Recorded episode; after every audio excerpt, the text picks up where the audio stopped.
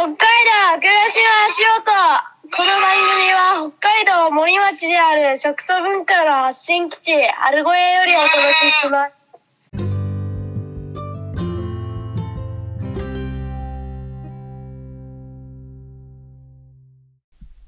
す月曜になりました。みーみです。今週もよろしくお願いします。本日のタイトルコールは、今日のゲスト山田農場の山田夫妻の次男、工作くん中学2年生でした。これ、今朝ね、ヤギ小屋から連絡をくれまして、元気にタイトルコールをしてくれました。えー男の子はこれから徐々に声も変わっていくと思うし、記念の一斉になってくれたら嬉しいなと思います。工作ありがとう。またよろしくね。さて、道南も一気に暖かくなってきて、函館では桜が見頃を迎えてます。昨日あたりは五稜郭も週末でしたし、お花見で多くの人で賑わっていたようです。我が家がある森町はですね、えー、函館よりも標高も高いですし、ちょっと北の方にありますので、我が家の山桜はやっと今日あたり咲きそうかなという感じです。先週は大沼あたりの水芭蕉も見頃でとても美しかったです。この1週間食べ物の方で言えば去年あのいただき物の行者ニンニクの苗がありまして主人が畑に植えておいたんですけれどもそれが雪が溶けて見事に成長しておりまして行者ニンニクを食べたり行者ニンニクを醤油漬けにして保存したり昨日はよもぎ摘みをしてきました。これは草団子にしようかななんて思ってます。タラの芽も今週来週あたり取れそうですし、これから一気に新緑の季節、畑の準備が忙しくなる時期になりそうです。さて、今週のゲストは2年ほど前から家族ぐるみでお付き合いをさせていただいているお隣の七重町上生草川にある山田農場チーズ工房の山田さんご夫妻です。ご主人の圭介さんは愛知のご出身、奥さんのあゆみさんは東京のご出身。それぞれに別の道でチーズ作りを学んでいた2人が北海道のど真ん中、上川郡新徳町にある共同学者で出会い、その後移住して山を開拓していくところからスタートしています。2006年から山の開拓を始め、現在約30頭のヤギたちを飼いその父でヤギのチーズを作ってらっしゃいます山田家にはねヤギの他に羊それから犬猫アヒル鶏ともういつ行っても山田農場は賑やかです。この山田夫妻とのご縁をつないでくれたのはここ春小屋のオーナー春江さんでした。ほぼ自給自足的な暮らしをしていて子育てをしていること。それから暮らしのあらゆることを自分たちの手に取り戻して一から作る何でも作ってみる。物事の本質を自分たちが納得できるまでとことんやってみたりとことん考えてみることうんなるべくお金だけで解決しないようにすることそんなことを実践しているお二人にはいつもたくさんの気づきをいただいています。山田夫妻の生き方、暮らし方を尊敬し、共感しつながっている生産者さんや山田ファミリーのファンの方々は全国にとても多いと思います。昨年3月に春小屋で、えー山田夫妻が主催した種は誰のものという映画の上映会と一緒にうちの主人が監督しました原発夫婦という三重県の芦浜原発建設計画に反対して建設中止にまで戦ったご夫妻のドキュメンタリー映画を上映させてもらいました。そのあたりからさらに深くお二人とはエネルギーのこと、それから食べ物のこと、教育のこと、これからの生き方のことなど深い話をする機会も増えまして仲良くさせていただいております。山田農場ですくすくと育っている息子さんたち3人ともこれがまたとっても働き者だしそれから個性的だしお兄ちゃんの優作くんは高校2年生それから次男工作くん今日のねタイトルコールをしてくれた工作くんは中学2年。三男春作くんは小学5年。え去年は三重県の愛能高校に進学した長男優作くんの学校でもドキュメンタリー映画原発夫婦を上映させていただきました。それも山田あゆみさんが愛能がある三重県で過去に起きた出来事を子どもたちにも伝えたいっていうね熱い思いを持ってくださって学校側に掛け合ってくれて実現した形です。昨年愛能高校に主人と私もお邪魔してまだ入学間もない優作くんに学校内を案内してもらいました。全寮制でとても広い農場のある高校で酪農、畜産、野菜、果樹作りなどね、農業を通じての学びがある素晴らしい学校でした。愛農高校の精神に触れた時なんか私はすごく懐かしい感覚になったんです、えー、私が通っていたまあ、東京ですけれども中学高校慶泉女学園というところだったんですが慶泉女学園の校風ととても似てたんですよね。園芸生活学科というね広い、農場を持つ短大もあったりして教育の中に命を育む授業があったのでうんなんか本当懐かしいなっていう不思議な感覚になりました、まあ、とにかく山田夫妻山田ファミリーのことたくさん話したいことがあるんですけれども今日は初回なのでまずは奥さんのあゆみさんに山田農場のこれまでのことや子育てのことを中心に伺っています。山田夫妻の話に出てくる今の土地との縁をつないでくれたキーマンたびたび名前が出てきます。松浦さん。山田家よりも先に上戦川の土地に移り住んで開拓をしていた陶芸家の松浦さんです。この松浦さんがいなければ今の山田農場はなかったかもというぐらいなねキーマンでして松浦さんにも近々ゲストで出ていただきたいなと密かに思っています。それではまず山田あゆみさんのトークからお聞きください。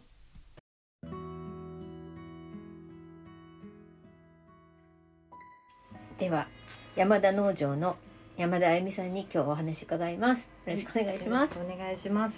2006年ですよね。ここに来たの、えー、とそうですね。大沼に来たのは2005年なんですけど。あの仮住まいに住みながら優作が3か月の時にここを見つけて圭介が。でもパタパタパタって決まってはい、で当時もう松浦さん住んでたんで松浦さんに間に入ってもらって地主さんとの全く面識もないのに、うん、いきなりっていうのは難しいかもっていうので入ってもらって、あの本家と別家と松浦さんとうちでで優作こうやって抱っこしながらもう地主さんたちはあの私たちよりも「ゆうちゃんどうすば!」って言って「こんなちっちゃい子どうすば!」って言われて。やるならやってもいいけどダメならここに住めって地主さんのお家とか言ってくれて、まあ、やってみますって言って。いやそういう意味では松浦家のその布石というかそれって大きかったわけですね。いや大きかったし、うん、当時予期があの優作の一個上だから、うん、1歳でまだ赤ちゃんだったからもうともちゃん奥さんも私ももうなんかそれだけでもねなすごく心強い血のみを抱えながらっていうところでは、うん、本当だから一番の相談者だったし何かあればねすぐ近くだから頼れるし、って感じで。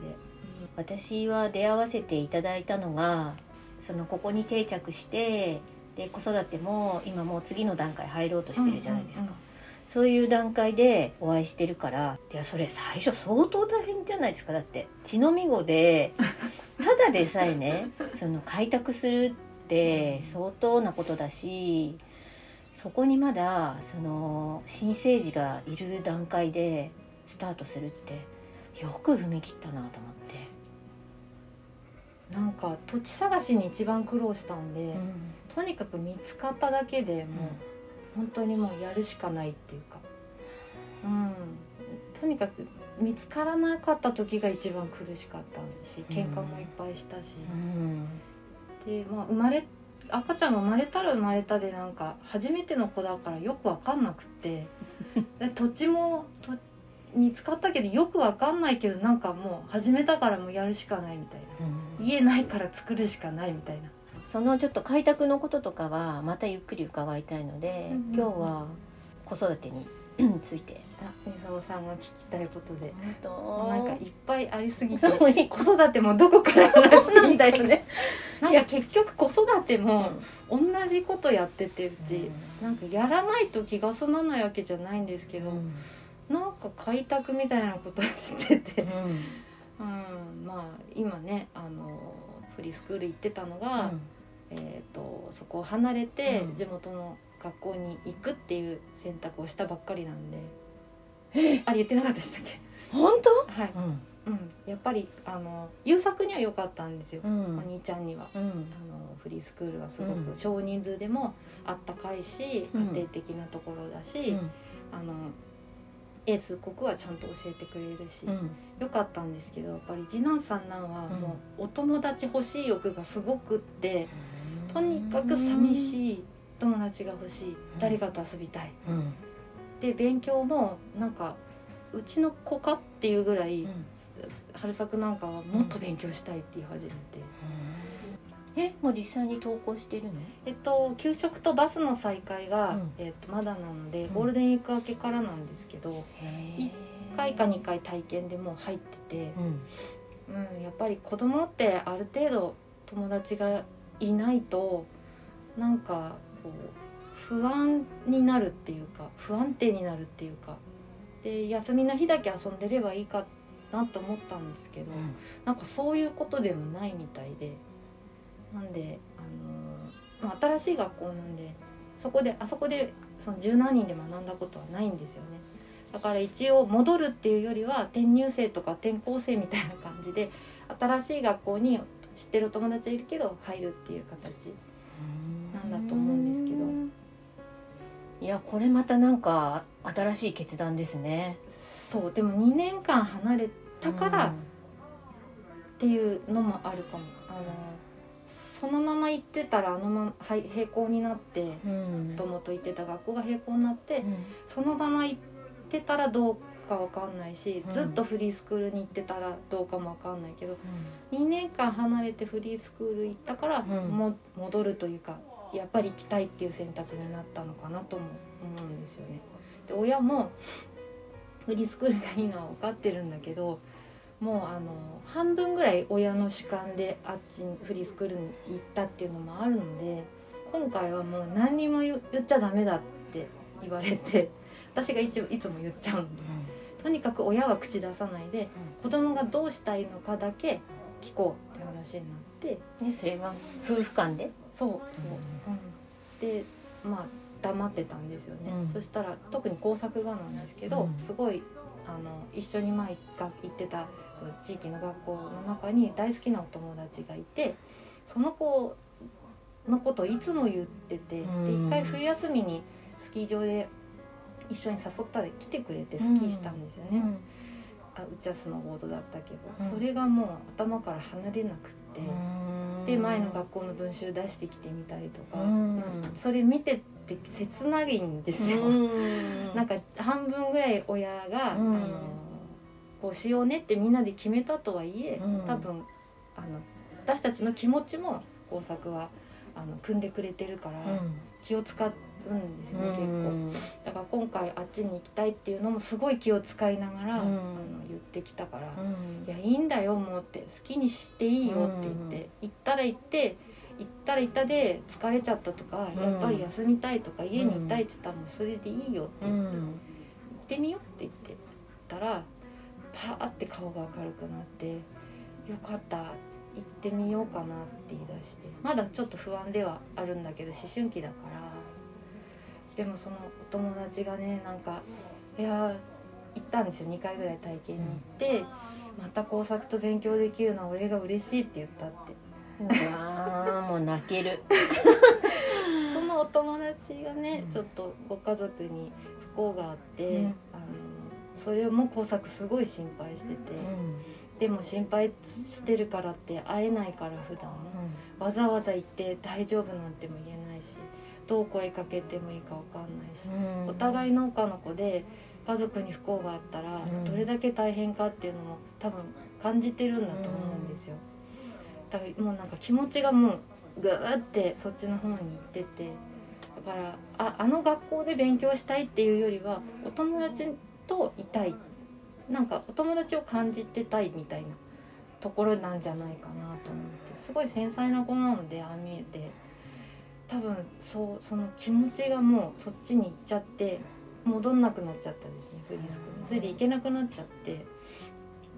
でこういうのってあの様子を見るっていうのもできるんですけど子どもの気持ちを様子を見ててあのいい時となんか今すぐなんかしてあげなきゃいけないっていう時多分あると思うんですけど不登校になっちゃってあのずっとその子に任せていいかっていうとそうは私は思わなくてやっぱ親がこういち早くその子の気持ちを汲んで一番どうしてあげたらいいかっていうのを聞いてあげるのがいいってすごい思ってるんで放置したくなくて。でじゃあ行ってみようってとりあえず行ってみようって言ってもうすぐ体験に行かせてで春作なんかはもうあの人別にどこでもやっていける人なので。でおあのもともと春作の学年って移住者が多い学年だからみんな結構あの遊んでたんですよね。あの普段日曜日とか。移住者同士って気兼ねないっていうのもあるの子供も感じるのがなんかもうどんどんどんどん遊びに行ってたから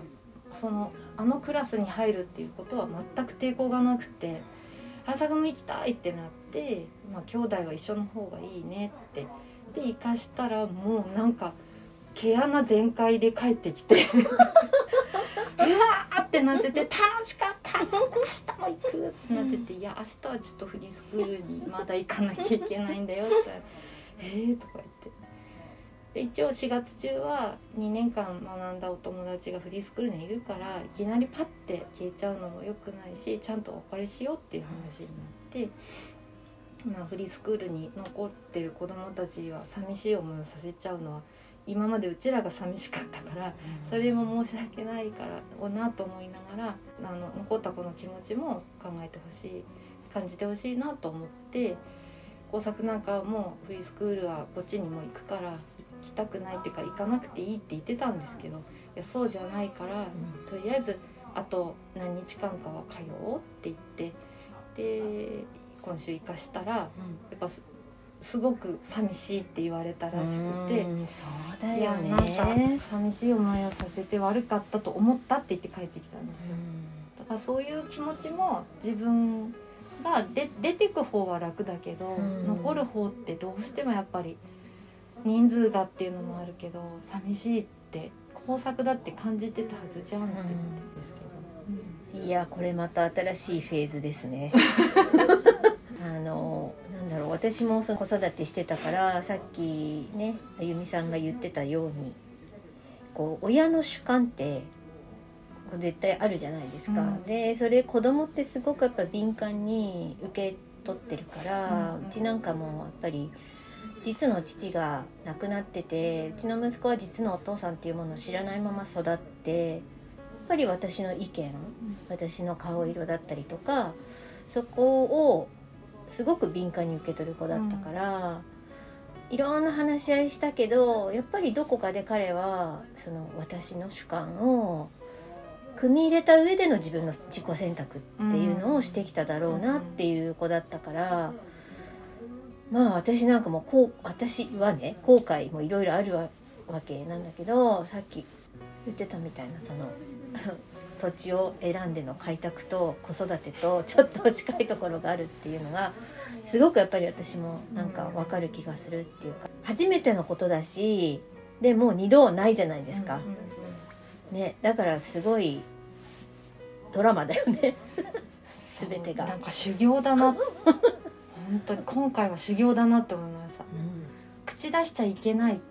ていうのが修行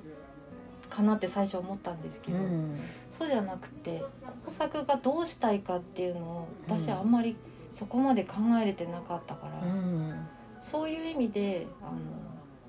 自分をまずこう置いといて、子供はどうしたいかもう自分の意見言えるようになってるからっていうのを聞くただ聞くっていうのを多分初めてだったかもしれない。うん。お二人の話は伺ったんですけどお兄ちゃんの優作君を、あの送り出すタイミングぐらい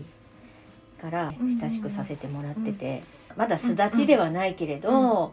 親元から離れていったじゃないですか。もうここの山田農場の始まりは、なんか優作の誕生からでもあるじゃないけどそうですね。ね、うん。なんか彼が生まれてここでこういろんなことが始まっていくのを全部彼はその肌で感じながら過ごしてたと思うから、親にの影響一番受けてるかと思いきや、うん。結構独自路線の子でへまああんまり人の話聞いてないっていうか。え ー意外。うん。あ結構ひ、うん、オリジナルな感じの子になってましたね。うーん。まあ優作はもう本当だから自分でもないし圭介でもないしなんて言うんだろう。それを個性的っていうのか工作と春作はなんかわかるんですけど、優作は本当にこうちっちゃい時からめちゃくちゃ人見知りだったりとか、時々こう思ってもないようなことを言ったりとか、うん、なんだろう思ってもないようなことっていうのはそのあっていうかかあの言葉がすごい遅かった子で、うん。この子分かってないだろうなと思って、まあ、私もいいつもいいちいち言っちゃうんですけどわーって言って返ってくる言葉が全部分かってたとか全部分かってないと言えなかったようなことを返してきたりとか結構あまあ愛農に行く前は本当にいろいろちょっと実はあって中3の6月ぐらいにちょっと入院しちゃったんですけどあの辺りからあのそれこそ優作からもいろんなキャッチボールのボールを投げられてたのに受け取ってなかったっていう優作ならではの発信をしてたと思うんですけどそ長男こそ本当気が付いてあげられなくて。そうじゃないかもしれないけど私たちは多分優作が発信してるものを受け取ってなかったから優作があの自分の中にこうこもっていっちゃったのかなっていうのを感じていや本当に何もしてこなかったなっていう作であのガツンって思い知らされた。んですなんかいつも一緒にいて、うん。まあ、一緒に仕事も大好きな子だから手伝ってくれて、うん。いつも一緒にいてたら良かったのかっていうとそれ以外のこと何もしてなかったなっていう。特に優作は何にもしてあげられないまま愛野に送り出してしまったなというかギリギリの最後のところであの少しやってあげれたかなっていうのはあるんですけどうん。工作と春作みたいなことは全然してあげてこなくてうん。忙しいとか今日これがあるからっていうのでで彼は何も文句を言わずいつもニコニコしてうん。だから何が欲しいとかうん。こうしてほしいっていうこともあの言わなかったし我慢してたわけでもなくってなんか別にここにいれば自分はいいんだって、まあ、楽しいしっていうのでこの世界でこうあのまとめちゃってたっていうか自分を、まあ、その入院してしまってからはあの本当にどう取り返していいのかなっていうような時間があったんでそっからかなうちの子育てのに再スタートっていうか、うん。なんとかしなくちゃっていう本当にあの向き合えって言われてる気がしてそこからものすごい考えるようになりました。でまあ元気になって今は愛農に行ってますけどもう本当愛農はあのただの農業高校じゃなくてあのいろんな人間教育というか人人間になるための教育っていうか、うん、と農業者たる前に人間たれっていう文字が、あのあの T シャツね。T シャツ素晴らしい。バックプリントに入ってる T シャツがあるんですけど、まさにそういう教育をされてるので愛農に行って本当によく喋るようになったし、ん。相手の気持ちを汲み取れるようになったし、自分もこうしたいっていうのを言えるようになったし。で、そういうふうにしようって思ってしてるんじゃなくてもう常にこう濃密な関係があそこにあるからあと家族のように見守っててくれて100%優作を肯定してくれる先生たちがいるっていうのを多分感じて安心したのか、もうすごいあのいろんなこうあのなんて言うんだろうものが開いてきてるように見えて。るんですよね。うん、そうだから子育ては途中であのここに出す形にはなったけど遠いけどやれることをやろうと思って電話したり手紙書いたりズームで話させてもらったりとかしてて。なんかかえってこう距離が離れたりした方がなんかお互いに思いやれたりだと思うんですよね。うん、うん、多分優作をあのなんていうかやっぱ近くにいるといろいろ言っちゃうと思うし私も、うん、どうしても親子だからしょうがないと思うんですけど、うん、うん、いや本当になんかいやいろいろ考えさせられるんですよ。山田ファミリーの全てがね、うん、そんな泣けてきちゃうけど。でも私その次男さんの地元の学校に地元の今までの友達と勉強するために2年間払れたのかなって、うん、なんか結局全部こうなんか導かれてるような気がするんですよ、うんうん、開拓も全部、うん、この土地もなんかこの土地を決めてくれたのは私優作だと思っていて。いつも圭介とその話するんですそうそれでなんかそれがずっと頭にあってやっぱ長男次男三男が教えてくれてるものっていうのはうちらをこう導いてくれてるんじゃないかなっていうのをすごい感じてて。ずっと土地決まらなかったのに優作が生まれて3ヶ月の時に決まった時の地主さんが言った「ゆうちゃんどうすば」もそうだしやっぱり赤ちゃんがいるってあの多分、まあ、心配もされるけどお前ら頑張れって思ってくれるとは思うんですよね。うん、で次男の時に生まれてちょっとしてから牛を手放したりとか、うん、牛飼ってたんですけど、いろいろ思うところがあっていろいろ大変で、うん、私はもうあの結婚の条件が牛を飼うことだった。それを手放して大丈夫かと思ったんです。それはだいぶそこも大きな決断だったわけですね。十何年牛の仕事してて大好きだったから、でも牛を手放したらすっごい肩の荷が下りてでスーって物事がうまく運ぶようになったりとかなんかこうやってゼロから開拓やってるとあのなんかこう何か変わる時とか何か流れを感じる時があって今乗れっていうなんかいうのがね他の人生どなたでもそういうのあると思うんですけどそれをすごい感じる時があって今回の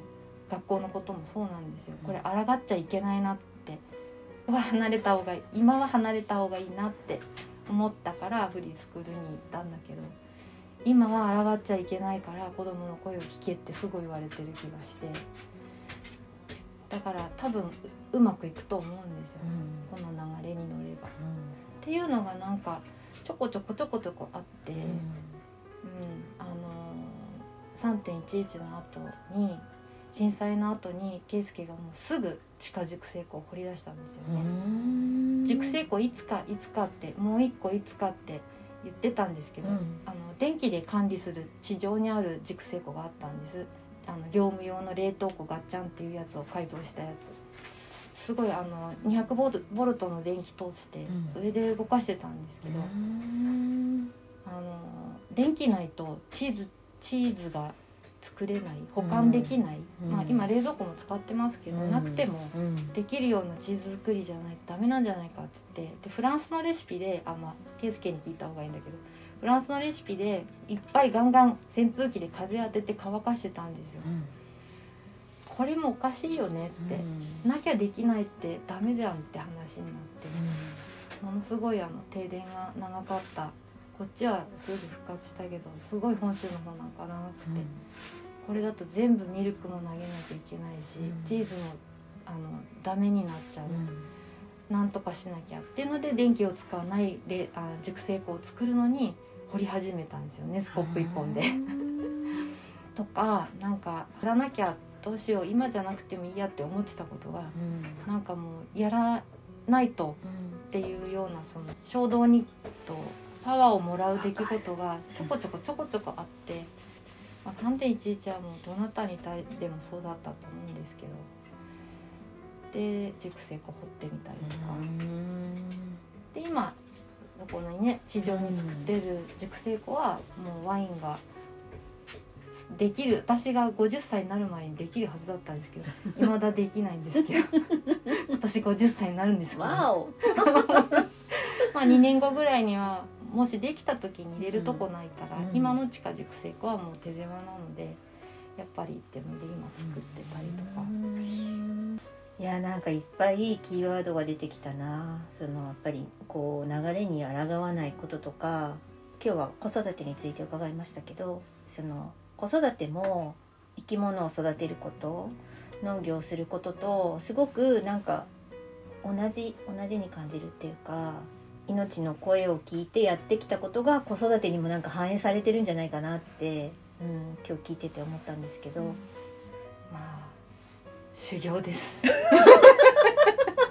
なんか抗わない時と抗う時とあるんだなって、さっきの話じゃないけど今その手を貸した方がいい時とかそういうタイミングって本当にこうあああれでよかったって思える時もあればそうじゃなかったよなとかってもう本当にやってみないと分かんない。うんうんう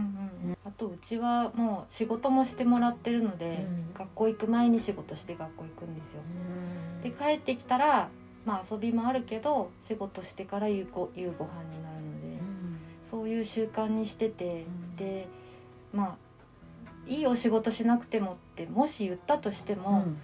そしたら父ちゃんたちが大変じゃんってもう思うんですよね。うんでだんだんだんだんだんここいてあそこいてって言ってるから「いいよ大丈夫持ってやるよ」っつってパッて持ってくれたりとか、まあ、そういう関係に今慣れてるのでなんか話す時間もそういうところですごい話したりとかあのなかなか家の中に入って1対1って狭いんで難しいんですけど仕事してるとふっと2人きりになる時間とか結構あるので「ねえ母ちゃん」って言って来たりとかするんですよ。なんかそういうのもすごくいいなと思ってて、うん。話をする時間をで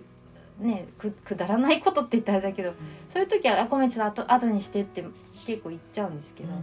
まあ、マジな時って、あなんかこれなんかおかしい大丈夫かなっていう時はもう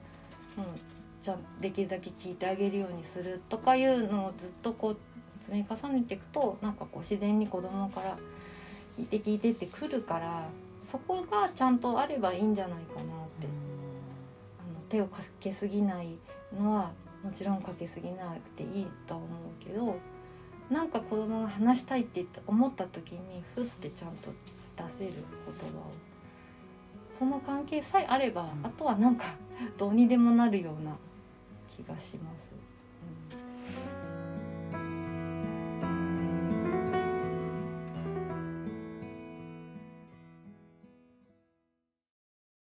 山田恵美さんのお話を伺いました。うん、こちらに来て思うのは、子供の数自体が減ってますし、特に北海道という土地は、うん、ご近所が離れていて、こう、近所の友達が歩いていける県内にたくさんいるっていうわけじゃないから、どうしてもこう、人間関係が、まあよく言えば深いつながりになるんですけれども、濃くなりすぎてしまう部分もありますよね。うん、これはもう、うん、全国的な問題なのかもしれないけれども、今の教育制度ってどうなのかなと私なども、まあ、子育て終わりましたけれども思うこともあり、とても亜美さんの話には共感できる部分がたくさんありました。さあ、続いてはご主人の圭介さんにお話を伺っています。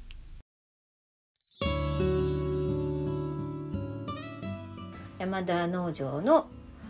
山田圭介さんにここからはお話伺います。よろしくお願いします。この16年の歴史というものを、うん。うん改めてすっごいなと思って、すごい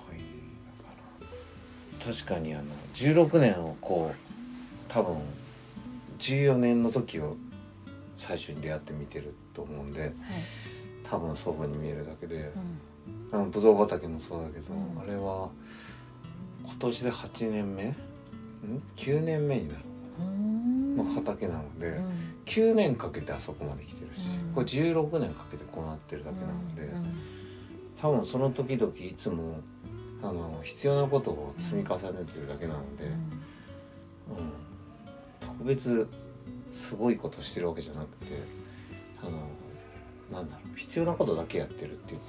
本当にこうリアル北の国からじゃないけど ほ本当になんかその今現在進行形うのん。山田農場、うん。山田ファミリーを現在進行形を見させていただいてるので、うん。これだって誰もできることでもないしここをね開拓する時にまだうん赤ちゃんだった優作がいたわけでしょ、あでも多分俺思うのが更地で何にもない条件のものをどうぞ好きなように使ってくださいって言われたらどうしますかっていうことに過ぎないのかなってちょっと思うとこあってあのやっぱ皆さんそういうふうに言うおっしゃるんですけど自分ら土地探しした時に結局条件が何もない場所しかなかったというか、うん、と自分たちの求めてるものがそういった条件のあるものと合致しなかったので結局それは自分たちの求めてるものがあるから合致しないわけで結局妥協しなかっただけでまあ融通が利かないんですよ。だからゼロから始めれば好きにやっていいじゃないですか。だからゼロの状態の山が山でも何でもいいんですよ。ありました。じゃあどうしますかっていう。それってうん。ある意味こうなんだろう芸術家に近いっていうかそのうん。って思うのね。うん。あのっていうのがうん。その人にはいろいろなまあタイプがあって、うん。白いキャンバスを渡されて、うん。そこにその絵を描ける人と、私なんかは逆にうん。ある材料を全部渡されて、うん。この中で最高のものこここの組み合わせで生まれる何かを作ってくださいって言って、うん。なんか難しいパズルみたいなものを渡された方うがん。力を発揮できるタイプなんですよ。うん。白いキャンバスめっちゃ難しいの。あーでもあゆみもそうかもしれないなどっちかっつうと。かな。いや自分がこの調子なんで、あのまあ慣れたって言ってました最初なんかそのここを見つけた時に、うん。土地探しがとにかくうん。難航し続けて、うん。まあ要は自分たちの理想があるので、うん。そんなとこどこにもないのうん。に探してるわけで。うん。ないものを探すっていうのはほこれほど馬鹿げたことはなくて そのことに気づくのに1年かかるんです。まずそもそもが。でもきっとそういうもんなのかなと思っててだからないから作れよって話なんですよね。うん。なので作る気になって、うん。あそうかないんだ、うん。じゃあ作ればいいじゃんっていうだけの話なんですけど、うん。あのでたまたまこの山見つけて。うん。あんなところにすごいいい山があるって話になって、うん。あゆみとちょっと登ってみようって登ってでもその頃に松浦さん知り合いでねいたんで、でその同じ地区だしっていうので、じゃあちょっともう途中見つからないんだけどなんかすごいとこ見つけたんだよねって話をした。ら「うんえー?」って言って「えで行ってみよう」っつってで、そこの辺からちょっとな山登ってみて、うん。片雪だったんで、うん。埋まらないでうん。登れて。う。ん。それで登ったら「いやすごい良くない?」っつって「うん。いやいい」とか言って。で「ここ借りよう」って言って、で雪が溶けたらどんどん笹出てきてあ意味が本当にここっていう感じになって。でももういや自分としてはもう決まったんで。決まったらもう何でもよくて別に。あのとにかくもうとにかく何かもしたくてしょうがなかったんで。その前の1年もあるしね。そうそうそうそう、なんでもうよしやろうっていううん。感じ、ゼロから作ることうんについて。そう。慣れるっていうのね。あゆみも慣れてきてっていう、そこが本当にうん。リスペクトするところなんですよ。でうん。さっきまああゆみちゃんには 子育てもすごく、うん。まあ開拓と近いというか、うん。そんな話も聞いたりして、うん。そうなんか全部ちょっと考えてみようっていうのもあってなんかあのあ自分もなんでっていうのすごいいつも口癖のように考えちゃうものなんでなんでそう考えるの？かなんかそれをずっと考えてるとあのこうだって思ってたことが、うん。と本当にそうなのって知りたくなってしまって、うん。全部その延長で やってるか。まあでもチーズもそもそもそうなんですよ。もともとヨーロッパに結構まあ何回か行かせてもらって、まあ、コンテスト出てチーズ、まあ、向こうのチーズ見させてもらってっていうので、まあ、ジャッジもちょっとやらせてもらえてたまたまその通訳の方が「紛れ込ましてから」とか言って、それで、まあ、いろんなの食べさせてもらったんですけど、そうすると等身大の向こうのチーズってわかるし、うん。なんかそういうのとか知ってた時にあのじゃあ日本って同じことやったらどうなんだろうっていうのすごいやっぱ興味出て。それ以前ってやっぱチーズ作るための酪農業っていうのがほとんど行われてなくて日本って。これは別にそれがいいとか悪いとかではなくてたまたまその文化的にあの酪農業っていうのが まあパッケージ化されたものとして入ってきてるし。なのでもともとチーズを食べる文化がないせいなのか酪農と、えー乳加工というのが別々な状態で入ってきてるんで。うんとどうしても酪農家は酪農する人たちであって、ミルクを集めて加工する人たちがいたっていう中だけど、でも本来その人間が動物を飼う目的として、人間が使えないものを動物を介して、え人間が使えるものにするっていうのが酪農の本質なので、うん。まあなので間接的に自分たちが草を食べてるに等しいのであの自分たちが消化できない草を一回ヤギたちに消化してもらって人間が食べれるチーズっていうものに変えていくっていうことになるんでそういったその酪農の原点的なところをやっぱヨーロッパで見てでチーズっていうその結局絞ってすぐ、うん、と加工しないと,、うん、と持たないものを自分たちがいつそれを食べたいかっていうことを選択し、うん、とその、うん、と選択できるような技術っていうのがチーズ作りなんで。うん。あチーズの話聞いてて、いうん。やそうだよなと思ったのがうん。私50今年3になるんですけど、うん。子供の頃ねチーズっつったら、うん。本当に 6P チーズとか、うん。ああいうプロセスチーズ、はいあとこうスライスチーズみたいなのとか、うん。本当にこう限られた選択肢しかなかったのが、ん。本当40年うんうん3 4 0年前。うん。30年前だってうんまだそんなにいろんなまあ種類の国産のチーズってなかったですよね。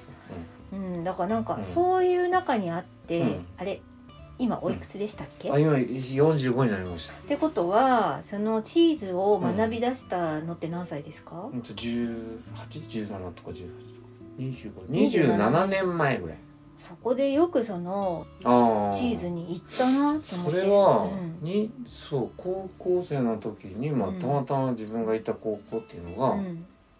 今優作が行ってる高校の姉妹校で、うん。優作行ってるのはうちの兄が行ってたとこで。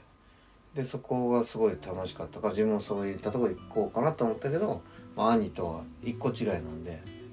全寮制でまた兄がいるところに行くのはこれはお互いうんざりだなっていうとこ。ろでじゃあ俺違うとこ。ろに行くわそれで行ったのがその姉妹校で。同じようなところで。まあ全寮制で暮らしててそこはあの班活動っていうのがあって、う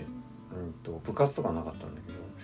たまたま保存食品班っていうのがあって。保存食品班。うん、でそこでたまたま保存食品班のチーフ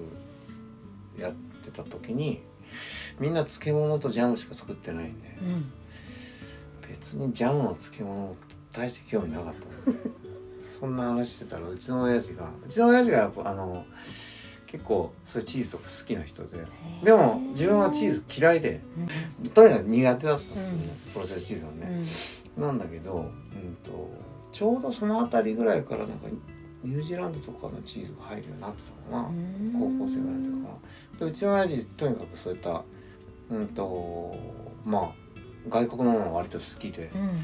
あのチーズとか燻製とかそういうの好きでそのそれで本を送ってきたんですよ。あの高校にそして読んでたら面白くて、うん。じゃあまず燻製やるって言って。で燻製はまあ煙かければできたんでこれは楽ちんだと。しかもうまいってで高校生でそういうので遊んでてでチーズやったらうまくいかなかったんですよなんだろうと思って。で興味出てあのあっていうか自分が本当もともと高校とかもあんまり行く気もなくてあのただ食べるのが料理とか好きだったんで調理師の学校行きたいなと思ってあの高校じゃなくて調理師専門学校行こうかなと思ってたんだけど、まあ、親が高校ぐらい出たらっていうので。でまあ受けるだけ受けてみるっつって。で受けてまあ入れたんで。まあじゃあ行くわっていうぐらいのノリだったんで。だからあの高校入ってもみんな真面目に勉強してたけど自分はとにかく出れればいいってしか思ってなかったんで、あの楽なことしかしてなかったんですけどただまでもそこがチーズの始まりあになったそうそうそうそう。だからそこで引っかかってこれは面白いってなっちゃって。うん、で、うん、みんな勉強してる。中一人だけ「チーズ図鑑」っていう本をずっと今持ってるけど。もへうそれがすごい面白くて。でなんかたまたまそのチーズやってみたいなってなった時にあの共同学者っていうとこの宮島がちょうど来てるからあの、えー、と東京に。だからえっ、と一回挨拶しに行こううん。あの話聞いてみようでそれが高3の時かな、うんのちょうどちょうどチーズ関係が結構ちょっと盛り上がり始める頃で、そのチーズの日っていうイベントが、うん。あの東京とかであって、うん。割と大きくやったりするんですね。まだでも全然その今みたいにたくさんのチーズがその食べられてる時代ではないので、あでもでもなんとなくちょっと蘇ってきた、うんバブル名残世代だけど、うん。なんかあの頃うんはやっぱりこう都内でもうん。イタリアンのお店とかがすごく増えてきて、うん。そのイタリアうん。ン食べたり、うん。あとワイン飲んだりとかっていうのが、うなんとなくこう、うん。定着しだしてきた頃だから、うん。チーズの需要って、やっぱり急その、にそうそう。うん、80年代後半から90年代にかけて一回わーってきましたね。うん。それか、そう。90それこそ僕がその、えー、とイベントに宮島が来てるのに会いに行った時93年なんだよ。ね。で93年の時にその「チーズ図鑑」っていう本とかもちょ出ててう、ん。でそれがすごく面白くて、ううんんとあまりにもいい本すぎて、うん。フランスで逆輸入されてフランス語に。で日本の人たちが作ったやつなんだけどあまりにもいいからってフランス人がそれをフランス語訳してでフランスでも販売されてる本があってそれが面白くてそこにはすごい伝統的なチーズのことがいっぱい載っててで写真ってすごい物語ってるもの多くてそれこそ70年代80年代のチーズの写真もあってでチーズとかもその時代背景によってその、うんとまあ、トレンドみたいなのもあるしその製造する背景も変わってきてるので、うん、と全然今の同じ名前のチーズでももう表情が違って、うん。80年代のチーズとか見てるともうほんとユニークな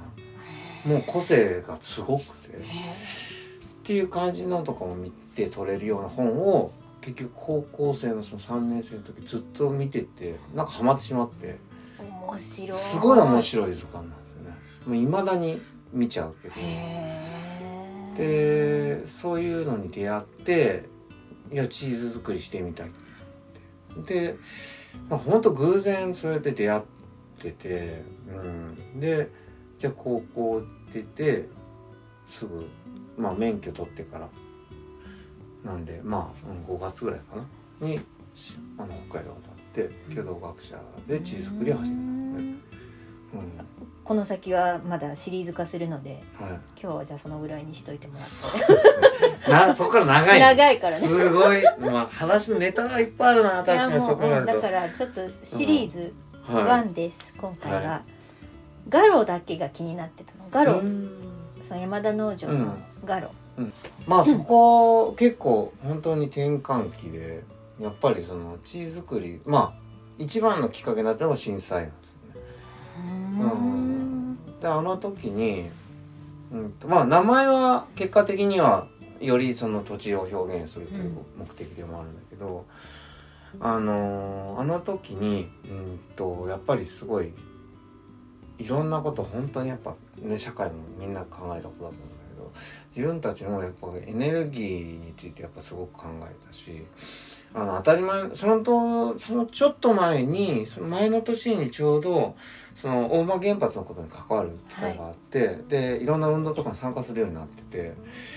で震災起きて、すごくびっくりしてあのー、やっぱりその時に本当にエネルギーのことをすごく考えて自分たちも気づかないうちにあの社会にこんなにつながってるのに、気づいてないだけでで結局まあ原発でいうとそのウラン原料とかを取ってきてる人たちがやっぱいてで初めてその人たちの顔すら知らない我々は、えーと、ただボタン一つでエネルギーを使い続けてる現実っていうのがあのショックで、うん、その人たちのこと全く考えたことなかった、うん、うん、だったらちょっと考え直さなきゃと思って。だからチーズ自体も同じようにそのえーと、ヨーロッパの文化だけど教えてもらったのはヨーロッパの方なんだけどその人たちはもともと何も電気もない時,、時代から作られてきてそこに至ってて。なのでそこに至ってるもの現時点のものとその過去の流れっていうのを全く背景知らないで現時点見てるから、うん、そこを追い求めようとしちゃうんだけど、うん、その人たちがどう暮らしてどういうふうにしてその地図で成り立ったかっていうことを自分の追体験しなきゃいけないなと思って。でまずエネルギーの問題考えた時に自分たちでエネルギーを、うんと、がない状況からできるものってなんだろうって考え直して、うん、製造方法を一回全部やめたんです。よ、うん、今まで教えてもらったの、うん、一から全部作り直そうと。思ってで要するに電気がなかったら向き合わざるを得ないんで、向き合った時に初めて見えてくるものってなんだろうって考えてうんと一つ一つこれはこうなのこれはこうなのって確認作業し始めたんですで結果的にその自分たちがやってたのがあまりにもうんとエネルギーを使って環境をコントロールして、うん、その現時点に見えるヨーロッパのこういう地図が正しいというものに対して合わせようという努力しかしてなかったってことに気づいたんです、うん、あこれ全部違うって。で、うん、ないからこうしようって組み替えていくとまあそれは技術的な話なんで別にあれなんですけどうん。それで地下を掘ったわけですね。そうなんですよね、うん、結局環境のコントロールって、うん、あの地下室も最初いるかどうかも悩んですよ。チーズってそもそも発酵させてるんで、うん、発酵させてるってこと要はあの腐らないようにするために発酵させてるんで、発酵してちゃんと出来上がってるものって腐らない、うん、常温に置いて、うん、なのでヨーロッパとかは常温にチーズ置いてることが普通に今もあるし腐んない、うん、そのためのものだから、なので最初じゃいらないんじゃないかとか思ったけど、でもいろいろな背景を考えててじゃあ北海道はどうだって言ったら、ヨーロッパのように乾燥してて暖かい地域はそうかもしれないけどそうじゃない地域を目向けていくと、うん、やっぱり地下室とか、うん、そういった場所とかを用意してて温度がある程度一定なとこ用意してるって、それだからエネルギーをかけないでもできる。なのでそうなんですよね。自分もじゃあ穴を掘ってみようって言ってで地下室を掘り始めた。掘っちゃうのがまだすごい、ね、それがうん掘れるかなっていう感じで。あの共同学者にいた時に熟成庫作りとかも結構手伝ったんででそこは半地下なんですよね、うん、だからそのイメージはある程度はあったんだけどやったことは自分でねゼロからはないんで、うん、できるかなって思って、うん、いややってみろっつって。で震災起きた後の本当に1週間後ぐらいかな。とりあえずスコップ持ってここに掘ってみようって言うんでそこの裏にスコップで掘り始めて。で掘ってみたらあそういう作業って基本あの、まあ、結局1ヶ月かかってるんですけどあの基本あの1週間目が辛いんですよ。最初の1週間辛いんですよ。俺何やってんだろう何やってんだろう。最初2日ぐらいは勢いあるからいいんですよ。3日目ぐらいになると俺何やってんだろうって思いながらだって進まないから全然。いやーっていうのは。何でもそうですよ。そこの熟成もそうです最初は最初はきつい。1週間ぐらい。本当に。バカらしくなってきてこんなバカなことやるやついないなとか。でそれ過ぎてくるとなんか、うん、ともう考えてないですよね、作業そのものについて。で別なこと考えながらやってて。いつか終わるだろうもうそうなんですよ、でも掘れば、掘った分だけ下がるんですよ、これはもう確実な事実なんで、面白くて、でそれ考えないでずっとやってると1ヶ月もしたらちょうどこの高さぐらいのこの今いるこのそこの壁からこっち側の面積ぐらいが掘れたんですよ。でたまたまここは火山灰のうんと締まったような土なので、うん、すごい掘りやすかったんですよ。それも本当偶然なんだけど。でスコップで掘ってそれだけ掘れたんででその後はコンクリートで自分で壁作っていって。そっちの方が時間かかったかな結局で最終的に12月までかかったんだけど蓋することできて。っていうとこまでなんとかできて。でもそれもこれもやっぱりそれってその環境に向き合った時にやっぱりここには地下室はじゃあ必要だよねとか そういったことを考えたしうん。結局そのきっかけっていうのはやっぱりそういった震災が本当に大きくてそこから本当物事考え方すごく変わったし、うん、でチーズ作りそのものもじゃあエネルギーをより使わない方法ってものを考えたから、今の形のガロンのチーズになってたし。でそれでそれまではチーズ作りについてもっといろんなことやっぱ手かけてたんだけど、うん、むしろ手を抜くっていう方向にどんどん考えるようになって。っていうのがその微生物たちが働いてくれてものが成り立ってるのにうんとそのことを見るよりか自分がものを作ろう作ろうという努力をしていてそうするとなんか見えてくるものが全然やっぱりそのできてくるものも当然変わるななんていうかな。うんとはっきり言って昔のチーズはうんと自分の主張みたいなものがすごい強かったんで多分。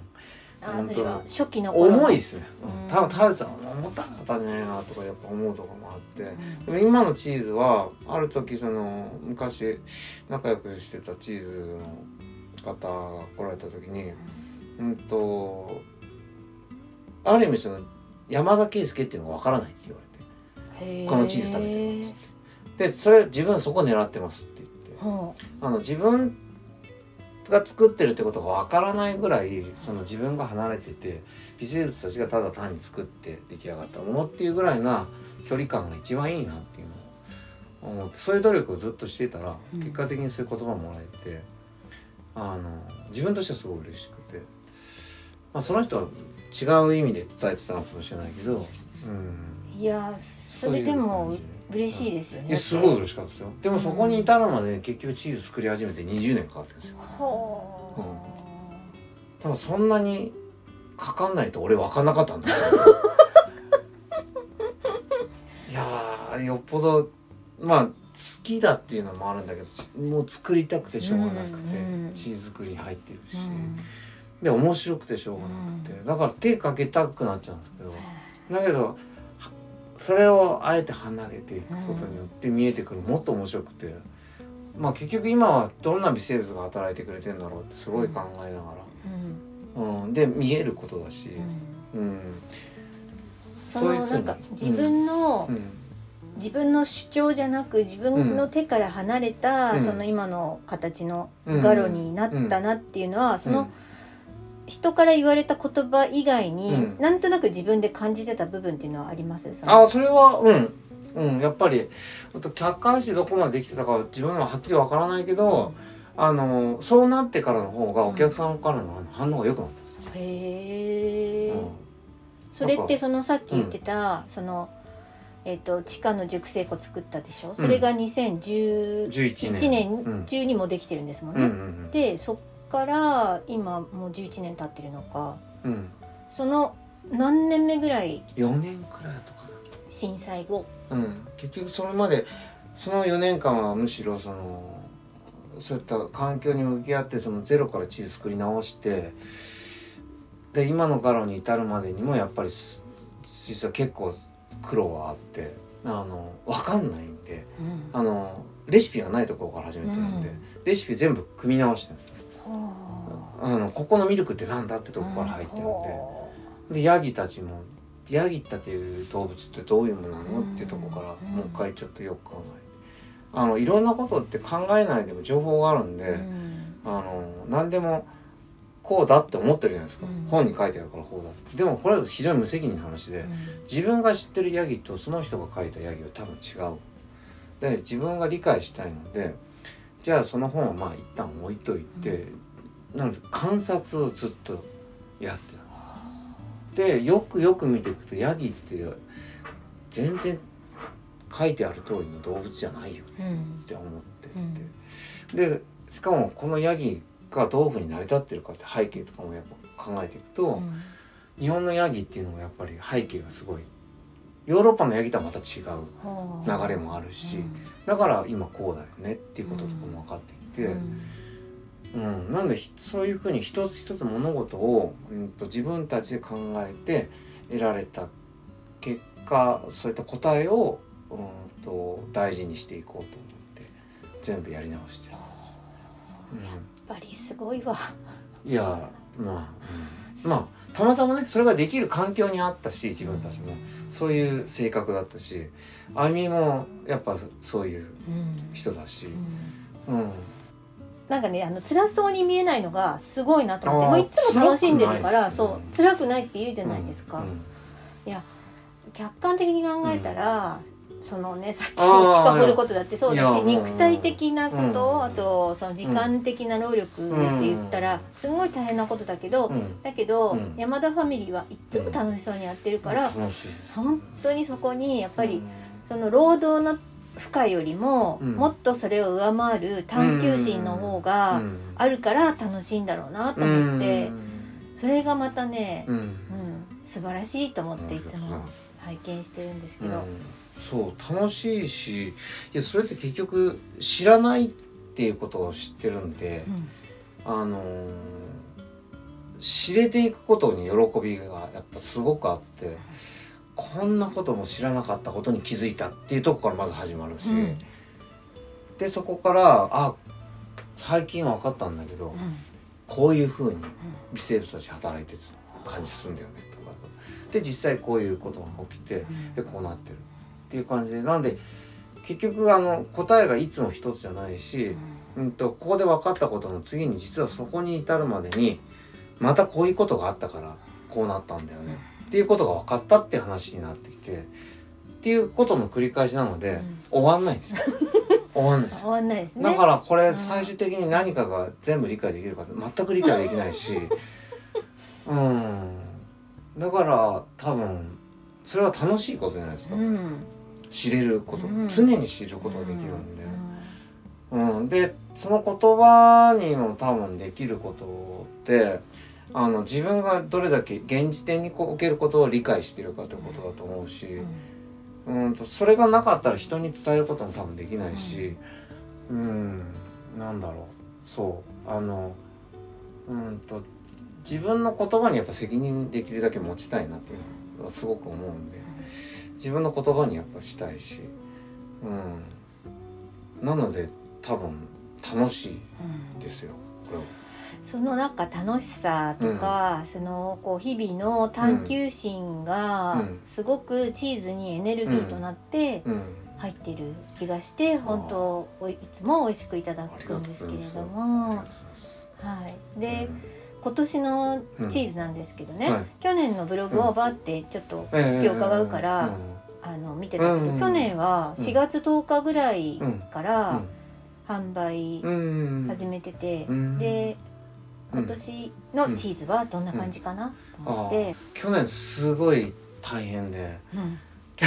今までチーズ作ってきた中で一番大変だったんです。そ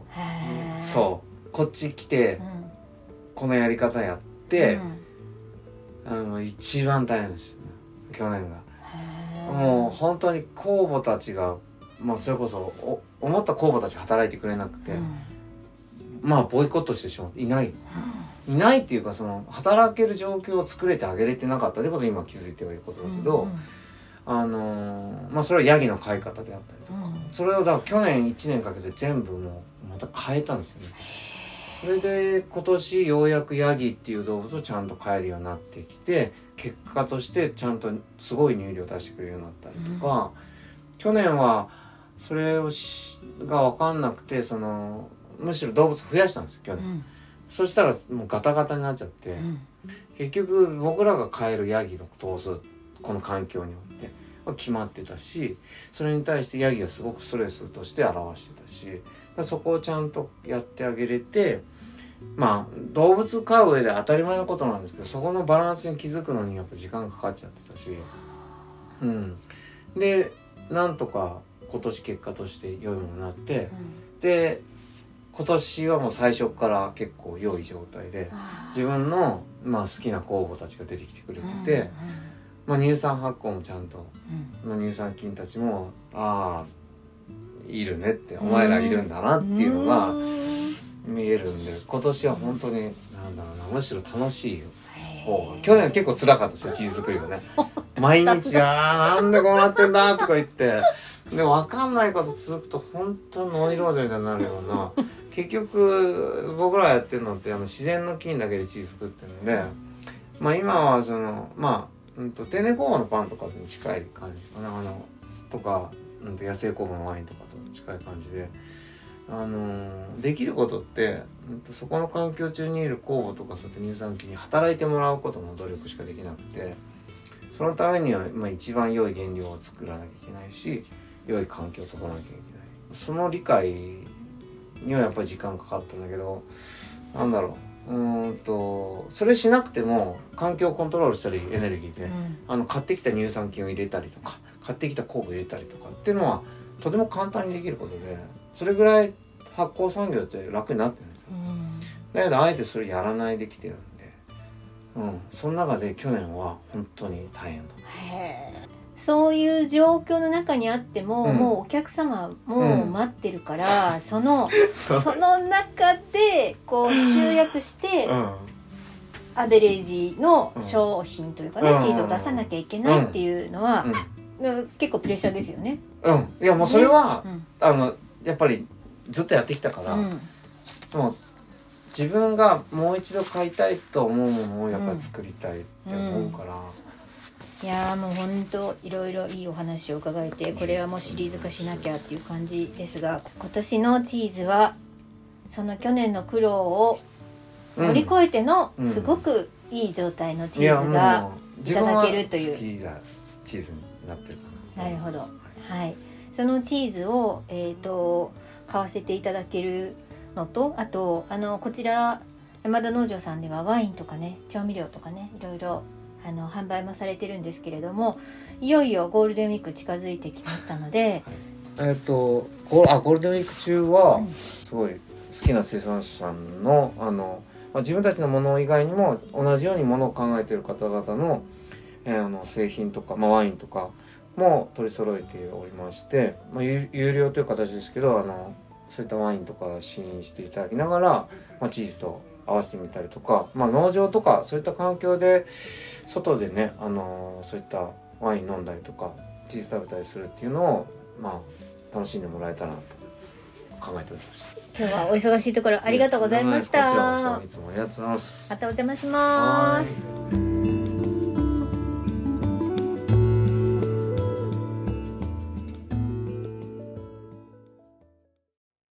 山田圭介さん、あゆみさん、お二人とも本当にありがとうございました。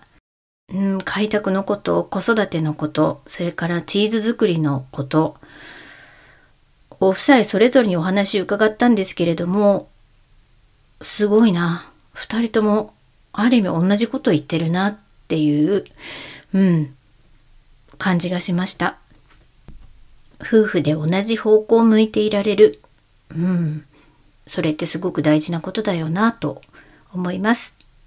またゆっくりお話聞かせてください。